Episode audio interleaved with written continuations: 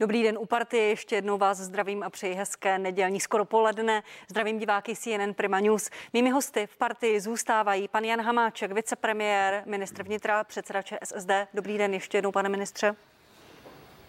Ještě jednou dobrý den. A pan Vít Rakušan, eh, předseda STAN a poslanec. Dobrý den i vám, pane předsedo. Hezké skoro poledne. Eh, pane Hamáčku, eh, k té dnešní demonstraci na staroměstském náměstí ve 14 hodin. Vy říkáte, policie je připravená, je připravena zasáhnout. Pokud padnou nějaké tresty v nouzovém stavu, jak, jaký to bad to bude mít na, na ty pachatele? No primárně samozřejmě policie nechce zasazovat. Policie by byla nejradši, kdyby to dopadlo bez jakýchkoliv konfliktů a problémů. A ten postup je standardní, to znamená, pokud eh, ti demonstranti nebudou dodržovat eh, opatření, tak eh, první, koho bude kontaktovat, je magistrát nebo ten, kdo to povolil a ten, vstoup, ten vstoupí do jednání se svolavatelem, se svolavatelem a ten, ten má za úkol zajistit nápravu formou pořadatelské služby. Pokud k tomu nedojde, tak potom bude muset policie zasáhnout, ty, ty skutky zadokumentovat a s těmi lidmi potom povede, eh, povede nějaké řízení. Eh, ale ten, kdo se vystahuje tomu nejvyššímu postihu, je, je ten svolavatel. Pane Hamáčku, ještě jedna věc. Několikrát jsme tady zmínili armádu, eh, na jejíž pomoc teď stát spoléhá komunisté, kteří vládu tolerují a podporují. Navrhli se škrtat rozpočet armády o 10 miliard. Podle ministra obrany i náčelníka generálního štábu pana eh, Aleše Opaty to povede k ohrožení bezpečnosti země. Vy jste řekl, že ten požadavek nepodporujete. Vadí vám nebo ne, ne. že paní ministrině Šilerová o něm s komunisty jedná? Jednat můžeme o čemkoliv, ale výsledek eh, je to, co je na konci. A pro mě prostě představa, že tady snížíme rozpočet armádě v situaci, kdy eh, de facto naše kapacity závisí i na schopnosti armády reagovat, tak eh, je pro mě naprosto nepřijatelný. Pane Rakušane, váš komentář k požadavku komunistů tak komunisté dlouhodobě mají požadavky na to, aby prostě armáda, která je členskou armádou Severoatlantické aliance, eh, prostě dostávala méně peněz, než by si zasloužila. My jsme prostě ve stádiu, kdy po armádě v krizové době něco chceme. My chceme její pomoc, my chceme její nasazení, ať se to týká polních nemocnic, trasování a podobně. Máme nejrůznější požadavky. Bavme se třeba o struktuře těch výdajů, které by do armády v příštím roce měly jít, zda něco aktualizovat právě na základě té nedobré epidemiologické situace, zda nějaké projekty vydrží s nějakým odkladem a naopak se zainvestuje něco jiného, ale celkově snižovat v této době výdaje na armádu prostě považuji za velmi špatný krok a je to prostě ta hra komunistů, kteří drží pod krkem vládu, dali svoji důvěru, mají poměrně velký vydírací potenciál, který vůbec neodpovídá jejich reálné politické síle, ale prostě tady doufám, že vláda, která sama sebe prohlašuje jako zodpovědnou a proevropskou, prostě na tento vydírací krok komunistické strany tentokrát nepřistoupí a to, že s nimi paní Šilerová jedná, no ona se s nimi fotí uh, za jejich logem, takže mě to nějak nepřekvapuje. Uh... Otázky od našich diváků přicházejí a mohou přicházet dál. Já je za vás ráda položím, slibuji. Eh, jedna z nich se týká smrtnosti toho počtu zemřelých. Za březen a září zemřelo 671 lidí, za říjen za těch 17 dní uplynulých 681 lidí skonalo. Eh, pane ministře, eh, ústřední krizový štáb má nějaké odhady na počet obětí koronaviru. Vědci říkají, že to může být 5 až 15 tisíc do konce roku. Je to reálný odhad nebo katastrofická vize, to poslední číslo?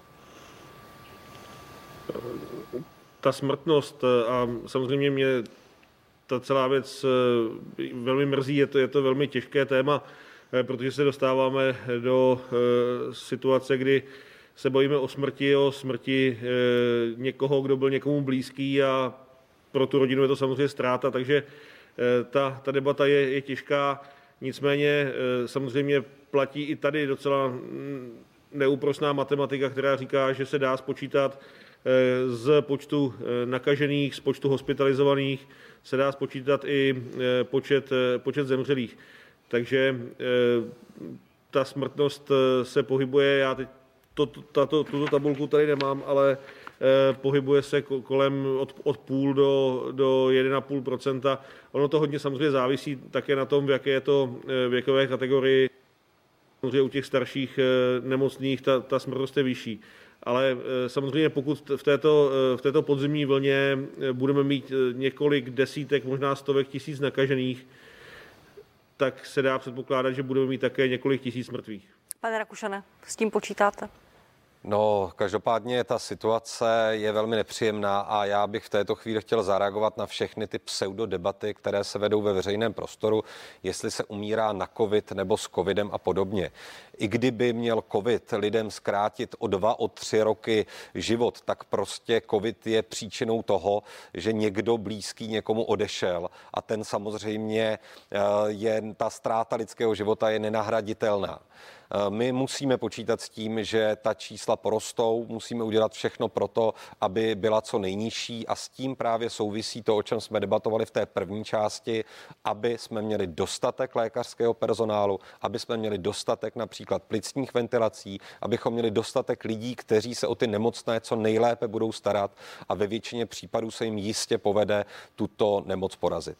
A je jisté relativizace s covidem na covid, to vlastně připustil zjistil i pan premiér na té pondělní vládní tiskové konferenci na úřadu vlády.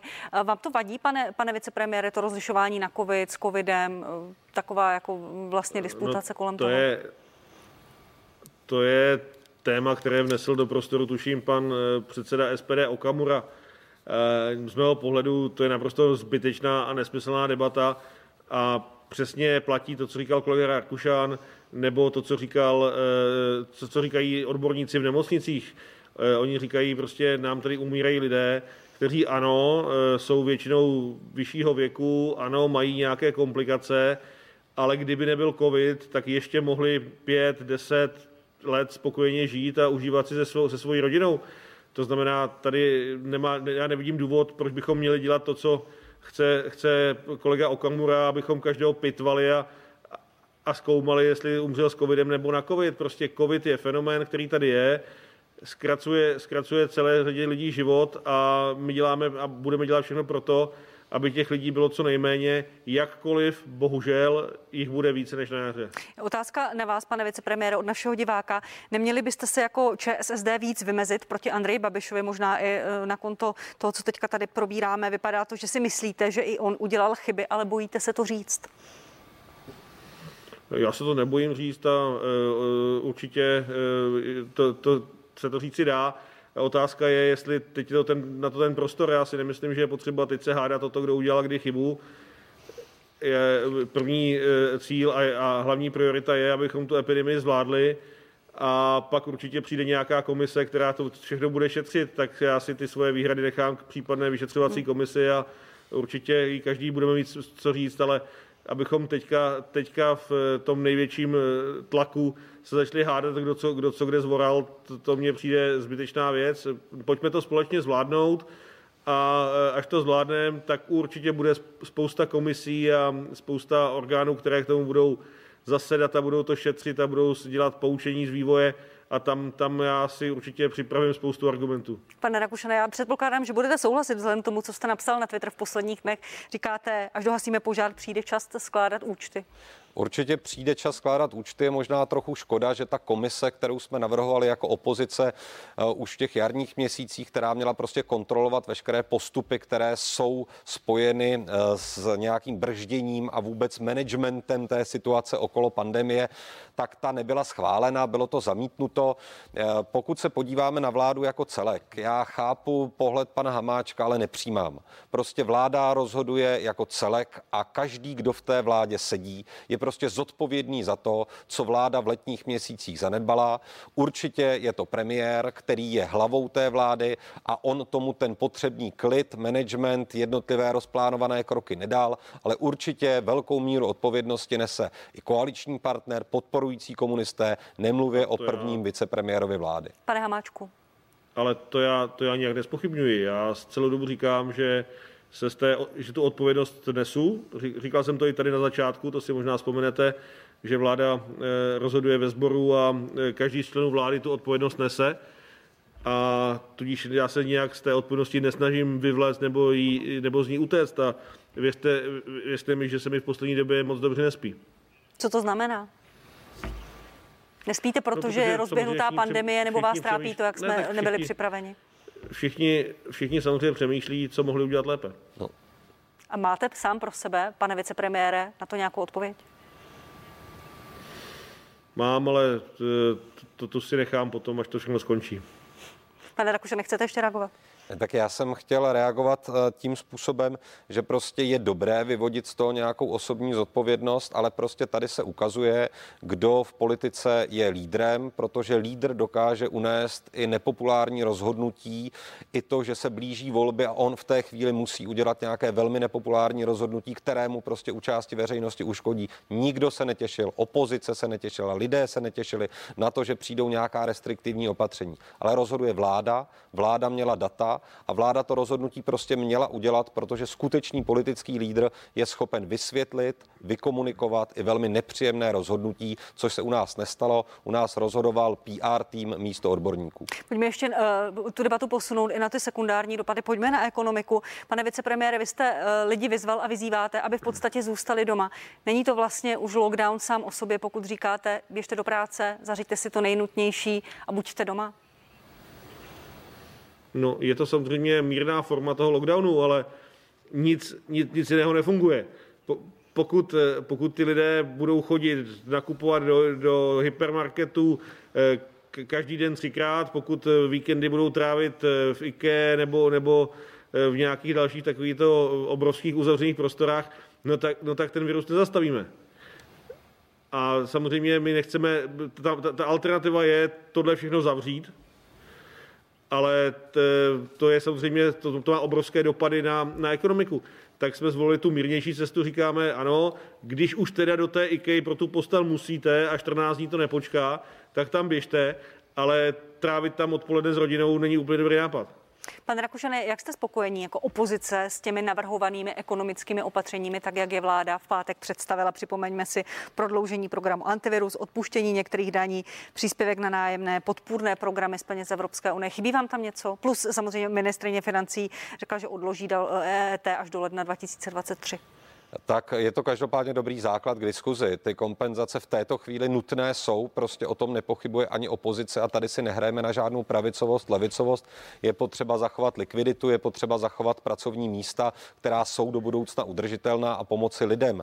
Budeme se například bavit i o systému COVID kultura, který má pomoci lidem, kteří prostě zůstali eh, bez peněz a zcela bez příjmu. Nejsou to jenom herci, zpěváci, ale veškerý reprodukční personál, který prostě teďka nevydělává vůbec vůbec nic. A pokud chceme normální život v České republice, tak teď ta pomoc musí být velmi adresná, musí být rychlá a musí zbuzovat jistotu a očekávání lidí, kteří podnikají v nejrůznějších branžích a nebo jsou třeba i v zaměstnaneckých poměrech.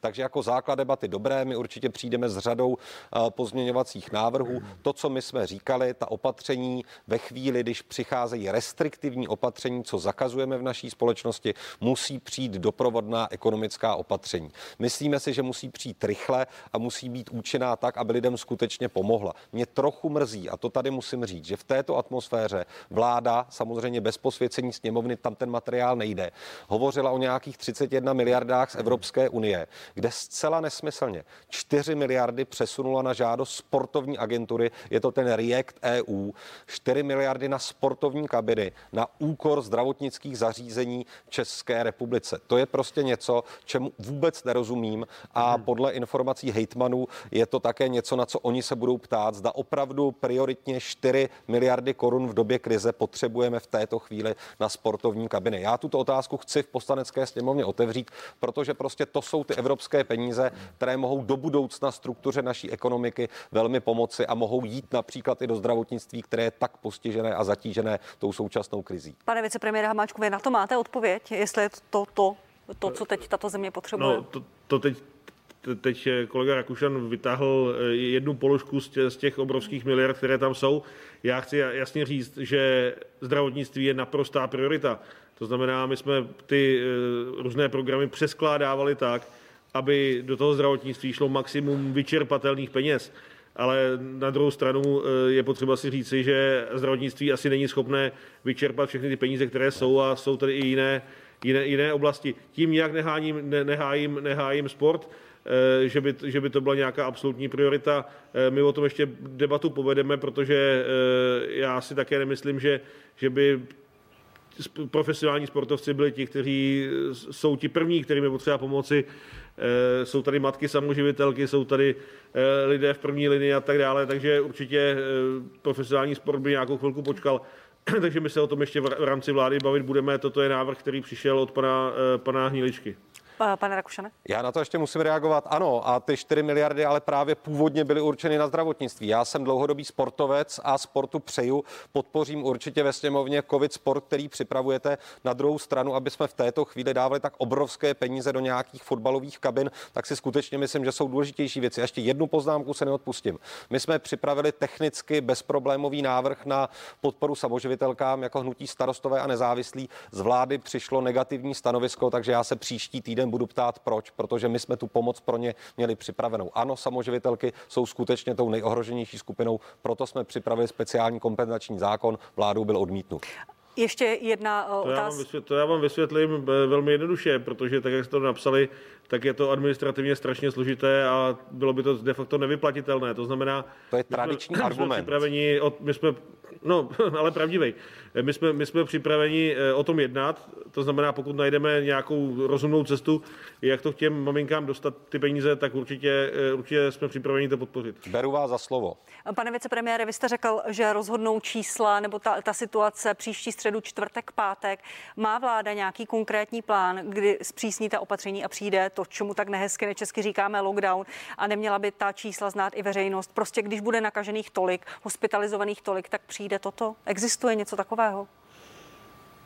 Eh, existuje, eh, má to ministerstvo zdravotnictví, eh, nicméně nejsem oprávněn to teď prezentovat, to se zeptejte pana ministra Primuly, ale ta čísla existují a určitě v tom příštím týdnu budou zveřejněna minimálně v té debatě zazní, kde je ta hranice. A vy byste byl proto, aby ta čísla znala veřejnost, abychom je znali my všichni a mohli se na to připravit? Ta čísla se eh, stoprocentně eh, dozvíte, ale tohle to je věc, která není v gesti mého rezortu, to znamená, eh, ptejte se na ministerstvo zdravotnictví. A říkáte, dozvíte tak jenom kdy, než... Prosím? Kdy? Kdy se dozvíme ta čísla? Já předpokládám, že příští týden. Pane Rakušane. Ne, tak to je takové to naše věčné žadonění o informace o tu datovou základnu, kterou poskytneme nejenom občanům, politikům, ale poskytneme i odborníkům, kteří potom mohou vést nějakou sofistikovanou diskuzi. Já znovu říkám, prostě situace, kdy se předseda hnutí a poslanec dostává k nějakým informacím z ministerstva zdravotnictví skrze nějaké soukromé kanály, prostě není normální. A my se musíme připravit na tu situaci, co bude po tom případném částečném nebo úplném lockdownu. Jak bude vypadat příprava na nějakou případnou třetí vlnu. Zda si vláda vezme po naučení a jak bude vypadat rozvolňování potom, až křivka začne klesat. To je přeci ta zásadní otázka, o které musíme vést diskuzi, abychom zase nedopadli tak jako minule a nebyli opět překvapeni, že třeba ta epidemie někdy v zimě opět nabere na rychlosti. Panové, já vám děkuji, že jste byli hosty partie. Jan Hamáček, předseda ČSSD, první vicepremiér, ministr vnitra. Díky a nashledanou, pane ministře. Naschledanou. A předseda hnutí stan, pan Vít Rakušan a poslanec. Děkuji i vám. Hezkou neděli všem, naschledanou. A my za malou chvíli po krátké pauze, milí diváci, pokračujeme. Mými hosty budou pan Petr Arnberg, ředitel Všeobecné fakultní nemocnice Královské Vinohrady, Milan Kubek, předseda České lékařské komory a pan Omar Šerý, molekulární biolog. Budu se na vás těšit za malou chvíli. Dobrý den, po malé pauze jsme zpátky, sledujete nedělní party. Já vám děkuji, že se díváte. Mými hosty jsou pan Milan Kubek, prezident České lékařské komory. Dobrý den, pane prezidente. Dobrý den vám i všem divákům. Pan Petr Arnberg, ředitel Všeobecné fakultní nemocnice Královské Vinohrady. Dobrý den, pane doktore. Dobrý den. A pan doktor Omar Šerý, molekulární biolog. Dobrý den. Dobrý den. Uh, Pane řediteli, já začnu u vás. Mluví se o tom, že by mohl přijít kolaps českého zdravotnictví, českých nemocnic. Jaká je situace u vás ve vaší nemocnici? Současné době, když se mě ptáte, jak je to dneska dopoledne nebo dneska už po obědě, eh, tak eh, ta situace je standardní. My jsme samozřejmě museli omezit část provozu, co se týče hlavně těch eh, zbytných třeba operací a podobně, které se dají naplánovat na jindy. Hlavně z toho důvodu, abychom měli dostatek personálu ale jinak eh, zatím hospitalizujeme prostě ty pacienty, kteří jsou potřeba. Pacientů COVID-19 je u nás 60, takže na počet lůžek téměř 1100 to není žádné drama, ale pochopitelně ty scénáře musíme mít vypracované právě v návaznosti na to, jak přibývají čísla nově nakažených. A vaše nemocnice, máte vy sami pro sebe nějaký krizový scénář, kam ještě můžete jít, co ještě omezovat, eh, kam ještě můžete pacienty uložit? Jedna věc je krizový scénář, který už máme od března a ten jsme si vypracovali velmi podrobně i v těch nejdramatičtějších situacích, kdybychom měli nabídnout většinu naší kapacity. Eh, samozřejmě ta kvalita té péče už by potom trpěla, ale na druhou stranu vy nemůžete nechat přijet vrtulník nebo sanitku a na heliportu nechat ležet někoho na lehátku, prostě musíte ho někde ubytovat a nějak to vyřešit. Čili ty scénáře samozřejmě máme, ale doufám, že nedojde k těm nejdramatičtějším, že zůstaneme na té, řekněme, pětistupňové stupnici někde kolem té trojky, třech a půl, možná čtyř, ale doufám, že to nejdojde do té pětky. Pane prezidente Kupku, eh, v pátek 16.10. bylo 6221 nakažených zdravotníků. Eh, vy říkáte, že se to bude násobit každých 10 dní, to znamená, že máme někdy 26. počítat s tím, že bude 12 500 nemocných lékařů, sester a dalších zdravotníků? Tak eh, pokud by se nám společně a myslím společně s veřejností nepodařilo tu dynamiku epidemie zastavit, tak tomu tak bude. Toto je aktuální, aktuální stav. Já nevím, jestli jsou ta čísla vidět za jediný den, za pátek, nově nakažených 128 lékařů, 336 sester, celkem 700 nově nakažených zdravotníků. Ten stav byl 1546 lékařů jaksi v nemocnosti, celkem 7453. Samozřejmě je zde určitá dynamika, my můžeme očekávat, že někteří z těch kolegů se uzdraví, a zase se postupně nám vrátí do práce. Já bych navázal na to, co říkal pan eh, profesor eh, Arenberger. Eh, tady je vidět celkový přehled volných kapacit, zase nevím, jestli je to vidět. Tady vidíte umělé plicní ventilace v současnosti 48% volných kapacit. ECMO, to je ten mimotělní objekt 78%, lůžka na JIPu 25%, kyslíková lůžka 33%. Za cenu bolesti řady lidí jsme si vykoupili tuto volnou kapacitu, protože e, na těch lůžkách měli dnes ležet pacienti po operacích, na které celé měsíce čekají, po totálních endoprotézách například a podobně. Ti lidé jsou v bolestech řadu měsíců a nyní musí čekat znova. A mě naprosto nadzvedává ze židle to, že ve stejné době, kdy lidé trpí kvůli tomu, aby se zdravotnictví připravilo, tak prostě nějaká tlupa se sjede na, někam do centra Prahy a tam bude demonstrovat za své právo chodit na hokej a za svoji svobodu potom nakazit další desítky a stovky lidí. Prostě to mě rozum nebere. Čím si to vysvětlujete, pane Kupku? Tak samozřejmě, my jsme, těch důvodů je několik, ale v rychlosti, tou první vlnou jsme prošli výborně. Prostě vláda rozhodla rychle, možná to bylo intuitivní rozhodnutí, ale zcela správné, ten vlastně lockdown, jak se tomu dneska říká, bylo to jediné, co jsme mohli, protože my jsme neměli ani ty roušky, my jsme neměli ani dezinfekci, my jsme byli totálně nepřipravení. A vláda rozhodla možná instinktivně, ale zcela správně. Od té chvíle ovšem všechna ta rozvolňovací opatření, to už byl jeden velký chaos a v létě jsme podlehli iluzi, že prostě jsme to zvládli, že epidemie už žádná nepřijde, že jsme to my hrdiný český národ zase celému světu ukázali a politici jeli na té vlně, na té vlně úspěchu. Já je podezřívám, že na tom chtěli dojet až do těch voleb na začátku října a v polovině září to prostě prasklo. A dnes se všechna ta protiepidemická opatření zavádí pozdě, ta se neměla zavádět v polovině října, ale začátkem září a již v polovině srpna na to odborníci upozorňovali. Bohužel naprosto slabý ministr Vojtěch nedokázal prosadit to, co mu radili odborníci. No a předseda vlády to ignoroval, ale prostě my nemůžeme mít v čele státníka, který se prostě řídí podle průzkumu veřejného mínění. Ti politici jsou profíci, jsou za to placeni a oni dostávají informace zase od jiných profesionálů. A na základě těch informací, které mají, a mě jako občana, já nejsem povinen sledovat informace, ke kterým se ani nedostanu, ale ti politici ano. A jsou povinni na základě jich rozhodnout. A jestliže na jaře rozhodli správně, tak v polovině prázdnin a začátkem září rozhodli fatálně špatně. A teď prostě my máme to spoždění za tou epidemí, která skutečně jede. Já bych ještě chtěl ukázat s dovolením jeden graf, který je, myslím, velmi názorný. To je počet zemřelých v jednotlivých týdnech. První týden září 18, před dvěma týdny 136, minulý týden 256 a těchto 279 to je za pouhých pět dnů tohoto týdne. To znamená, je matematická jistota, že my tento týden budeme atakovat hranici 350 zemřelých a příští týden, pokud se něco dramatického nestane, se budeme pohybovat okolo 500. A mě prostě mrzí, že v takto vážné situaci je prostě někomu zatěžko nosit roušku. Já prostě nerozumím tomu, proč pořád eh, přehazujeme odpovědnost na nějakou vládu. Jistě vláda něco dělá dobře, něco špatně, ale my přeci všichni máme svůj vlastní rozum. A můžeme, nemusíme přeci čekat na to, až nám vláda eh, zavede zákaz vycházení. Můžeme sami maximální míře omezit ty sociální kontakty, nechodit nikam, kam nemusíme, jít do práce, z práce, nejnutnější nákup, pak být doma, žádné návštěvy, pokud prostě chci jít ven, procházka sám někde eh, do přírody, a na ulicích ve městech nosit roušky. Tady je takový graf, a mě strašně mrzí, že tyto, takováto grafika, není, že tím není oblepená celá republika, že to nevychází ve všech sdělovacích prostředcích. Toto jsem si vypůjčil, to je z Francie. Francie. To je Jak se šíří graf. vir, pokud mají oba roušku, nemají Přesně roušku tak, ano. a mají roušku a distanc, tam je skoro ano, nulová pravděpodobnost ano, ano. nebo procento, prostě že se nakazí. To má obrovský, obrovský význam a nic to nestojí. Víte, dnes my zavádíme opatření, která budou zase ekonomiku stát prostě sto, desítky miliard, možná stovky miliard korun.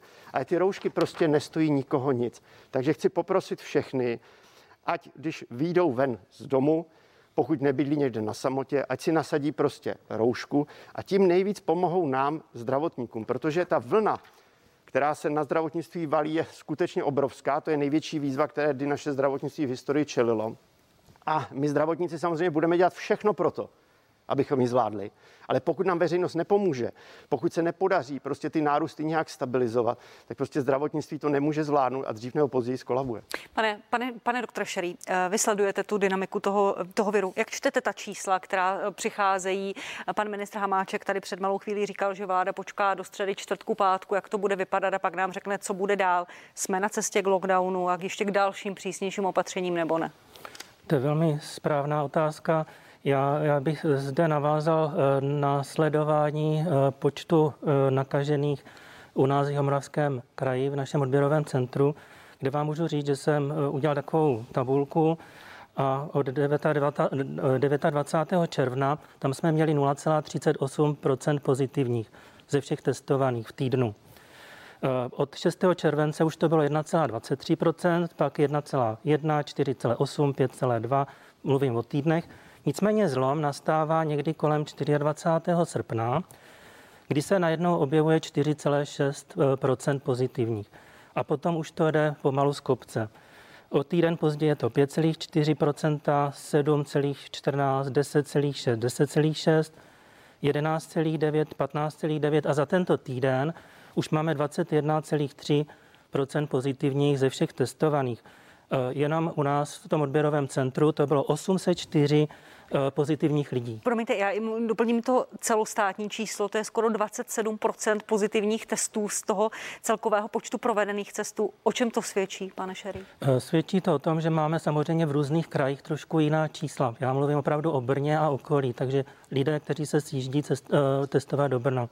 Eh, svědčí to o tom, že nefunguje trasování, že ta nálož viru ve společnosti je obrovská? Uh, tak to. Uh, trasování by určitě fungovalo. Já vidím problém v tom, že to trasování nelze provádět, když je tolik nakažených lidí. V tom srpnu, kdyby, tak jak pan docent Maďar prohlásil, že je potřeba si nasadit roušky, a tady, jak říkám, 24. srpna, najednou v tom týdnu se to začalo zvyšovat. Tehdy někdy říkal pan docent Maďar, že je potřeba nasadit roušky, tak kdyby se nasadili roušky, tak věřím, že jsme dneska byli úplně někde jinde. Ale tam prostě eh, teďka už nám to jenom roušky nezastaví prostě. Ta dynamika eh, je taková, že bohužel nemůžeme nemůžeme očekávat, že jenom pouze roušky to zastaví. Ta opatření, která teď vláda nastavila, která zatím platí, eh, jsou podle vás dostatečná nebo ne? Eh, to je otázka. To, to se uvidí. To, já bych nechal, hlavně bych nechtěl polemizovat s panem profesorem Primulou, protože jakékoliv polemiky tady budou neustále rozeštvávat eh, lidi proti sobě zájemně a já si myslím, že teď je potřeba táhnout za jeden pro vás. Čili já bych teďka nepolemizoval s tím, co se bude zavádět za opatření, a počkal bych, jak se bude situace vyvíjet a rozhodně bych ta opatření dodržoval. Pane řediteli Armergra, eh, zvládne české zdravotnictví tu vlnu, která se na něj řítí, tu krizi, která je, jak říká pan prezident Kubek, největší v novodobé historii, tu tsunami, slyšeli jsme několikrát to slovo, zvládne to? Tak eh, já bych potvrdil to, co tady říkal pan prezident. Všechno to záleží na nás všech občanech České republiky, jak přistoupíme k těm ochranným opatřením. To myslím, že je správná odpověď. Čili budeme-li každý eh, mimo kontakt s někým, kdo je nakažený, a to už si každý přebere, jak chce, tak prostě nemáte šanci se nakazit a tudíž dál šířit tu chorobu. Čili to je ten hlavní signál a ta správná odpověď. Na druhou stranu my pochopitelně jako zdravotníci uděláme maximum pro to, abychom to zvládli. Pochopitelně, že i ty vstupní podmínky eh, do toho systému nejsou úplně optimální. Vy určitě víte, že v, naší, v našem areálu se už před deseti lety rozhodnutím vlády měla eh, stavět eh, nemocnice se 770 lůžky. My jsme ji říkali tehdy traumacentrum. Pak se to opět z ekonomických důvodů zastavilo, protože by to stálo asi 3,5 miliardy.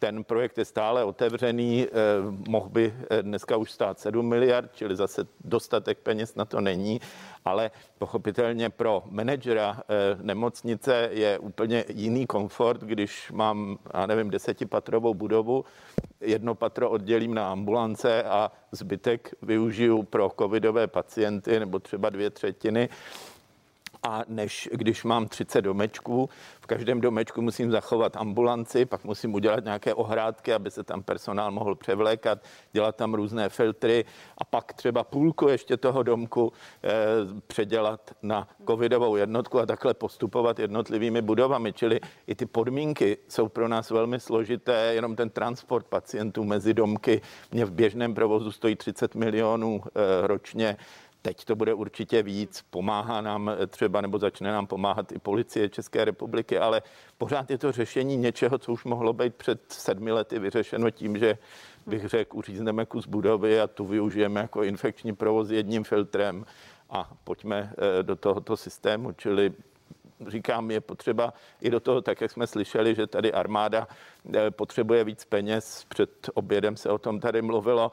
Já to plně podporuju, ale zrovna tak i to zdravotnictví je eh, u nás podfinancováno a je potřeba se eh, tomu věnovat. Stavba nemocnice v Letňanech, ta záložní nemocnice ze dvou polních nemocnic, je to něco, co tu situaci vyřeší nebo ji pomůže, pane prezidente?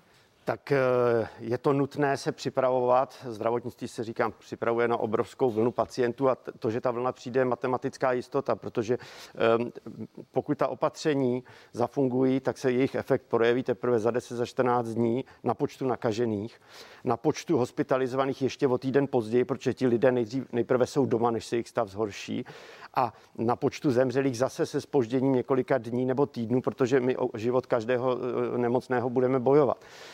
Takže ano, ale je třeba to zasadit do určitého kontextu, že těch 500 lůžek je tak potom přibližně ta kapacita na jeden den. Za jeden den se těch 500 lůžek zaplní. Samozřejmě otázka, eh, kdo tam bude pracovat, eh, protože nemocnice moc nemohou pustit nějaký, nějaký další personál a tak dále. Ale já bych možná ještě ukázal jeden graf. Já vím, že jsem ho už eh, různě ukazoval, ale to je asi nejnázornější otázka, ano. čemu musíme, nebo odpověď na to, čemu musíme zabránit. Toto je podle amerického centra pro ochranu veřejného zdraví, Centers for Disease Control and Prevention. Tady vidíte, jaká je smrtnost nebo úmrtnost v městě New York v jednotlivých týdnech. Dlouhou dobu stále je to mezi 1200 až 1500 lidí ze všech možných příčin. V momentě, kdy na přelomu dubna a května přišla vlna COVID-19 do New Yorku, skolabovalo tamní zdravotnictví a počet zemřelých se v těch kritických týdnech zvýšil až na 8 tisíc, tedy z 12 set na 8 tisíc zemřelých.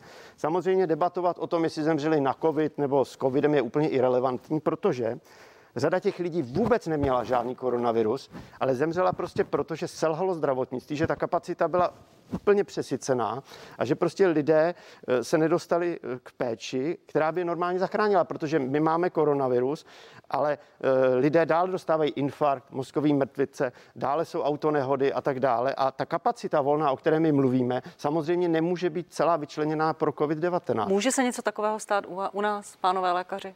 Uvidíme se... prostě velký nárůst uh, lidí, kteří zemřou na covid s covidem, to asi irrelevantní, nebo na, na zanedbání jiné péče? Já doufám, že se to nestane. Uděláme maximum pro to, aby se to nestalo. Na druhou stranu pan prezident má pravdu, že když prostě budou násobky pacientů přibývat z COVID-19, který, jak jsem tady říkal, prostě nemůžete nechat ležet před domem, ale musíte jim tu péči poskytnout, tak tam opět děláte tu triáž, to třídění, ale ne infekční, neinfekční, ale také to třídění, kdo je e, v takovém stavu, že jsme mu e, schopni ještě pomoct a kdo je v lehkém stavu, může jít domů nebo může být třeba na neventilovaném lůžku a nebo někdo, kdo už je v tak těžkém stavu, že mu pomoci není. A e, to je skutečně to, co je vlastně ve všech tabulkách. Vy prostě do určité e, doby jste schopná podávat opravdu tu standardní péči 24 hodin anesteziolog nebo e, specialista na resuscitaci a pokud říkáme, že půjdou medici do nemocnic, určitě je tam vítáme, ale prostě když vás sleduje medic, tak ta péče není srovnatelná s tím, jako když vás prostě sleduje tým, eh, který je na to vyškolen řadu let, má zkušenosti, přesně ví, co potřebujete v tuto minutu dostat, než když medic zatelefonuje někomu a poradí se. To prostě tak to je. je ještě na, je, mohu, ano, prosím. Mohu jednu věc dodat.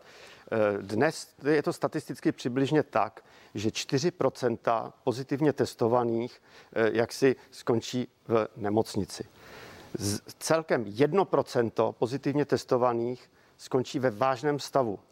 A v takovém stavu, kdy to je 50 na 50, to znamená, řekněme, z tisíce nakažených nám v dané chvíli, tedy si dobře počítám, pět, pět lidí umírá.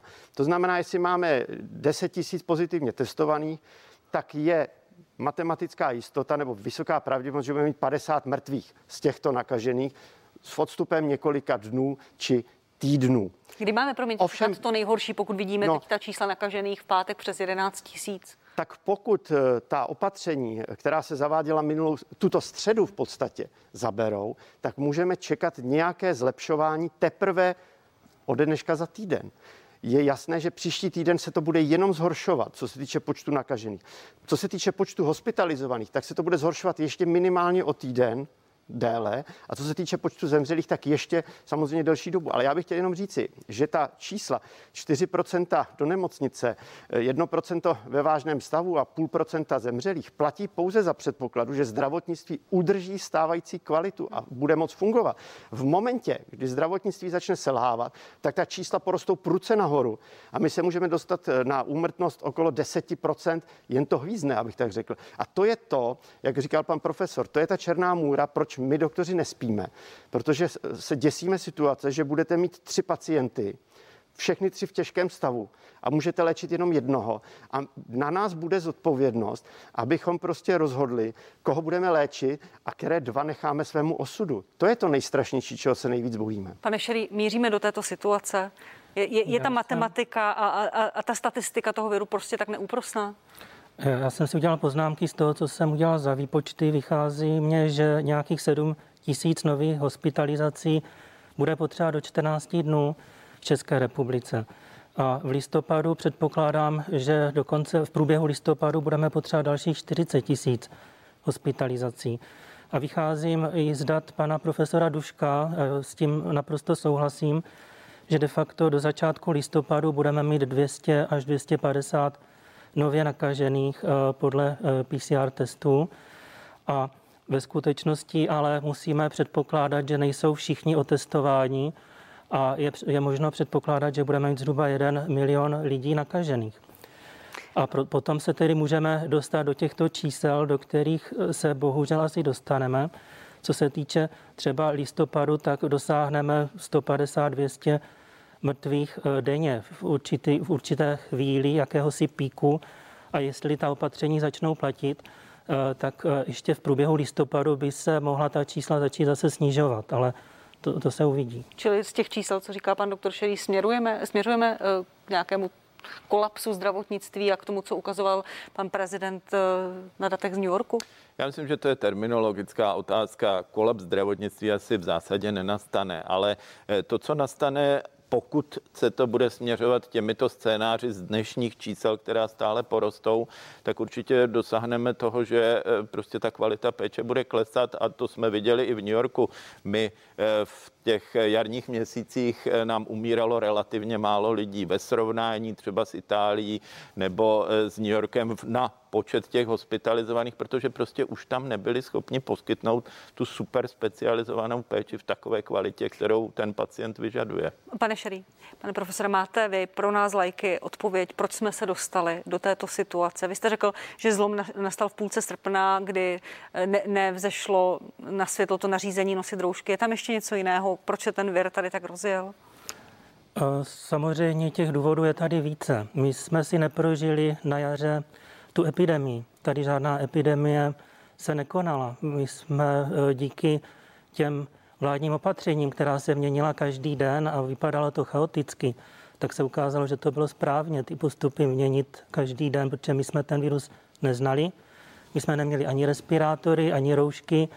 V nemocnicích se neměl jak chránit nemocniční personál. Teď máme skafandry, máme, máme respirátory i, a i štíty.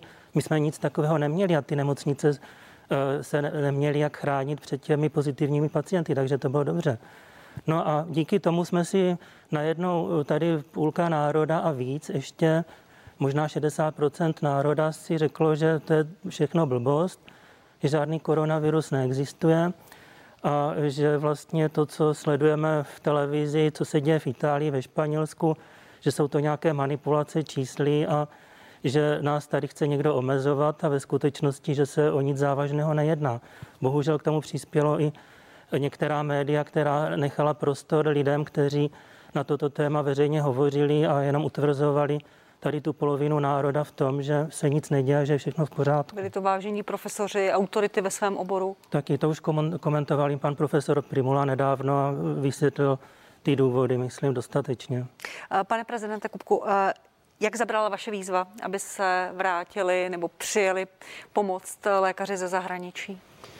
Tak eh, já jsem samozřejmě neočekával, že se vrátí tisíce lékařů, kteří v eh, uplynulých eh, letech odešli a asi by bylo dobré, aby jaksi jednou z poučení z této krize, kterou snad přečkáme, aby poučení bylo to, že zdravotnictví není černá díra a že investice do eh, zdravotnictví spolu s investicemi do vědy a do vzdělání jsou ty nejdůležitější. Já si vzpomínám na řadu expertů, kteří nám neustále předhazovali, máme moc lůžek, máme moc nemocnic, máme moc doktorů, máme moc sester, musíme šetřit, musíme být efektivní. Já jsem rád, že jsou teď tyto experti zalezlí. Ale pokud se tedy ptáte, tak eh, zatím se eh, ozvalo, a je to skutečně záležitost několika málo dní, ozvalo se nám 16 eh, kolegů. Ve se jedná o anesteziologi nebo lékaře z intenzivní péče, kteří nabídli, že by dočasně přišli vypomoci. Ono to samozřejmě není jednoduché a to i v té výzvě je. Nemůžete jen tak prostě seknout s prací u zaměstnavatele, hmm. kde jste, musíte k tomu mít podmínky, musíte se dovolit, musí to jít, musíte mít i jaksi rodinnou situaci takovou, která to dovolí. Ale já si myslím, že je lepší zažehnout svíčku, než jenom nadávat na tmu a že když nám přijde pár desítek eh, kolegů takto dočasně vypomoct, tak my budeme, my budeme strašně vděční. Uh, profesor Flegr, uh, který se vyjadřuje ke koronaviru veřejně, napsal na Facebook, že by oslovil cizince absolventy českých univerzit, aby přijeli v rámci jakési reciprocity nám pomoct a vyškolil by veterináře v péči o lidi. Je to cesta? Tak já si myslím, že to asi, že s tím veterináři to zase tak žhavý úplně není. To ono, víte, i, i lékaře, já zaznamenávám takové, to prostě nechce seberou praktičtí lékaři, ambulantní specialisté, zavřou ty ambulance a, a jdou pomáhat do nemocnic. Za prvé třeba si uvědomit, že zdravotnictví funguje jako celek. A jestliže vypadne jedna složka, tak se to nutně projeví někde jinde. Praktičtí lékaři jsou dnes totálně zavaleni administrativou, protože už to tady padlo. Hygienická služba je prostě tak poddimenzovaná, že nestíhá. Takže praktičtí lékaři dnes vlastně nárazují práci hygienické služby. Jejich ordinace se proměnila v určitá call centra. Oni stále, stále telefonují, řeší to vystavování elektronických neschopenek, vystavování žádanek na ty PCR testy také elektronicky. Lidé, kteří se logicky třeba bojí jít k lékaři, tak chtějí poslat elektronické recepty a podobně. Takže praktici hmm. fakt neví, kam skočit oči. A ambulantní specialisté zase pracují v různých oborech. A e, já, my jsme se o tom s panem profesorem bavili. Pan profesor je špičkový dermatolog. ale asi eh, prostě by měl problém, kdyby najednou eh, měl jít na jednotku intenzivní péče a řídit tam péči o pacienta, který je na mimotělním oběhu, eh, v umělém spánku, v metabolickém rozvratu a tak dále. To je vysoce specializovaná práce a prostě tam nemůže, nemůže zaskočit hmm. hned tak každý. Takže aby jsme si chaotickými nápady nefun- ten stávající zdravotní systém úplně nerozvrátili, protože kdyby jsme pustili tu uh, péči v první linii, praktických lékařů a ambulantních specialistů, tak samozřejmě e, řada pacientů by nečerpala péči žádnou, řada z nich by se zásadním způsobem zhoršila a přišli by do těch nemocnic. Takže prostě by to pro ty kolegy v těch nemocnicích byla spíš taková medvědí služba. Přikivujete, pane profesore Armergu, je to tak? Pan, je to není tak jednoduché. Prostě ano, pan prezident lidi. to říká velmi přesně na druhou stranu, ale já bych to doplnil v tom, že pokud nám někdo chce pomoct, tak určitě se s ním rádi sejdeme a určitě pro něj nějakou práci v nemocnici najdeme, ať už je to v kuchyni, ať už je to prostě v sanitářské práci a podobně. Čili my takhle uvažujeme i v rámci třeba mediků. Naše třetí lékařská fakulta nám dodává teď už přes 100 eh, mediků, kteří u nás pracují a část z nich zůstala pracovat vlastně od těch jarních hmm. měsíců. Takže určitě podporuji každého, kdo třeba nemůže hrát v divadle a byl zdravotní sestra a je teďka úspěšná herečka, ať k nám přijde a my určitě budeme rádi, že nám pomůže. Snad, snad vaše výzva padne na úrodnou půdu. Eh, pane profesor Šerý, eh, to celoplošné testování antigenovými testy, které zmínil pan profesor Primula, pan ministr Primula, teď eh, s tím nápadem se ještě posunulo Slovensko. Pan premiér Matovič říká, že to chce udělat co nejdříve, položil za to dokonce svoji politickou hlavu, přebírá za to politickou odpovědnost, říká, že rezignuje, pokud se to nestane. Je to dobrá cesta?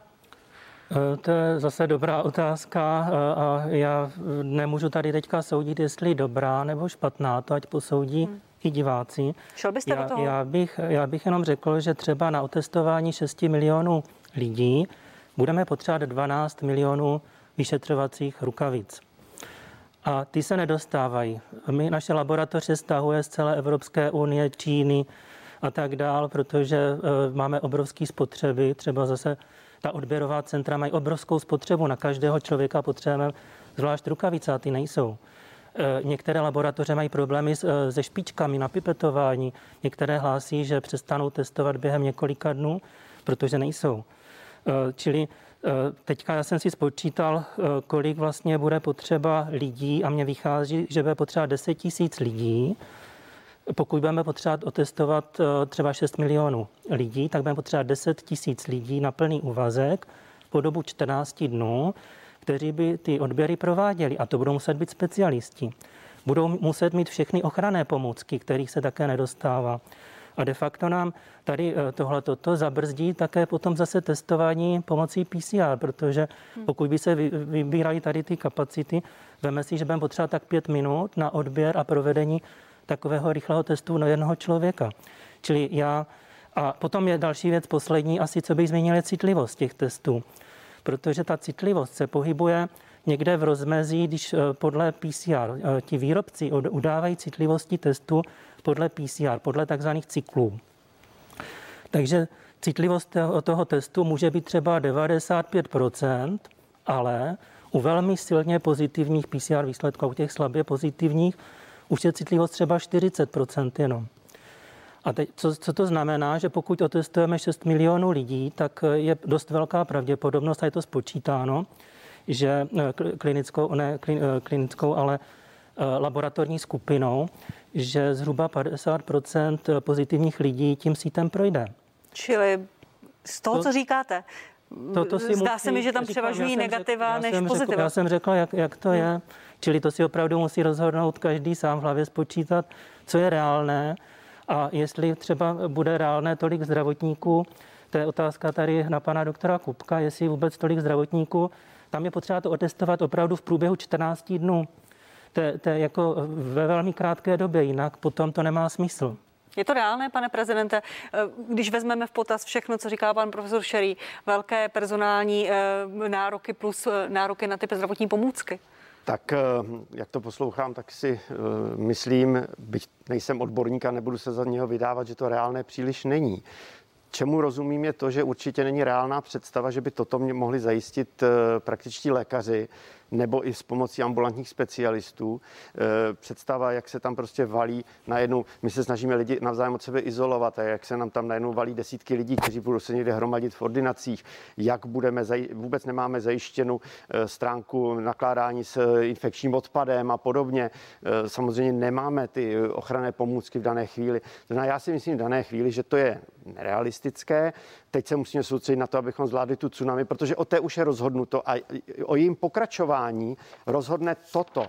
Vždycky funguje to úplně nejprimitivnější. To znamená, já zase znovu vyzývám všechny, nechoďte na ulici bez roušky, nařiďte si sami sobě tak jak se dneska populárně říká, osobní lockdown. Prostě choďte do práce, nejnutnější nákup, pak seďte na zadku doma, pokud můžete, jděte se projít někam do přírody, ale prostě to je mnohem důležitější v dané chvíli pro budoucnost našeho zdravotnictví. Toto, tato, tato opatření, která nic nestojí, můžou zachránit desítky tisíc životů. A já bych chtěl říct každému, že když si veme tu roušku, tak třeba může mít ten dobrý pocit, že právě ta jeho rouška zachránila někomu život. To je prostě mnohem důležitější než teď nějaké ke, ke hurá obrovské testování. Pokud by se ta akce s tím testováním měla dělat, tak pak samozřejmě e, doporučuji za sebe, aby se udělala jako experiment někde na nějakém, nějakém regionu, abychom si vyzkoušeli, co to přineslo a jakými obrovskými komplikacemi to bylo případně uh, vykoupeno. Pane ředitel, ještě váš názor na to celoplošné testování antigenovými testy?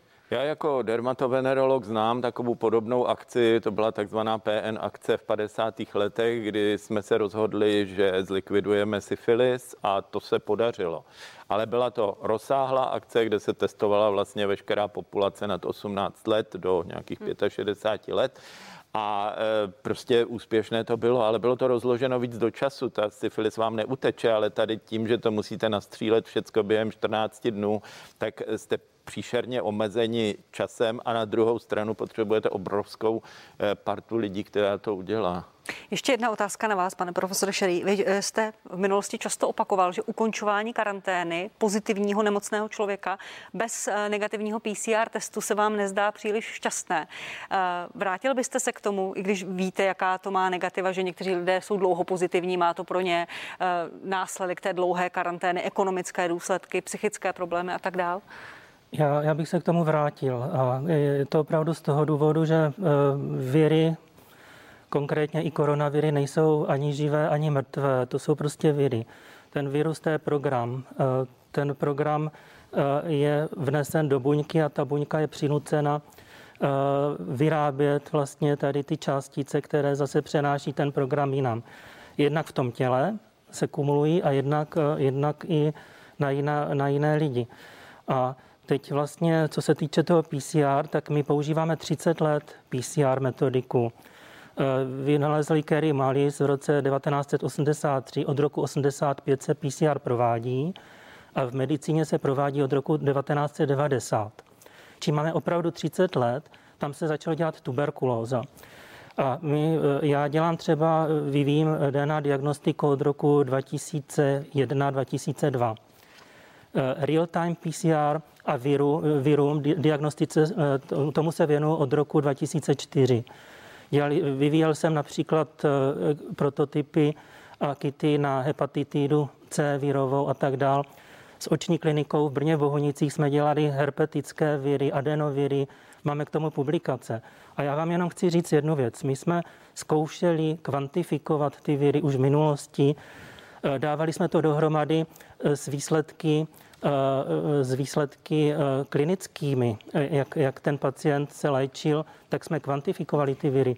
A já Jenom pro nás říct, tam, je, je opravdu nebezpečné poslat ten do společnosti je, člověka bez toho negativního Ano, ano, opravdu. Já chci jenom říct, že když je PCRem pozitivní virus, tak tam ten virus je. A prostě není to nějaký zbytek viru, protože to, to tělo, tu RNA toho viru, do tří dnů likviduje prostě v tom těle. A jestliže prostě ten člověk pozitivní, tak je pozitivní a je jedno prostě, jestli je to po deseti dnech, po 14 dnech nebo po dvou měsících. Pánové, to je potřeba si uvědomit. Pánové, já vám děkuji za to, že jste byli hosty nedělní partie. Pan profesor Omar Šerý, molekulární biolog, díky, že jste přijel za námi z Brna. Děkuji.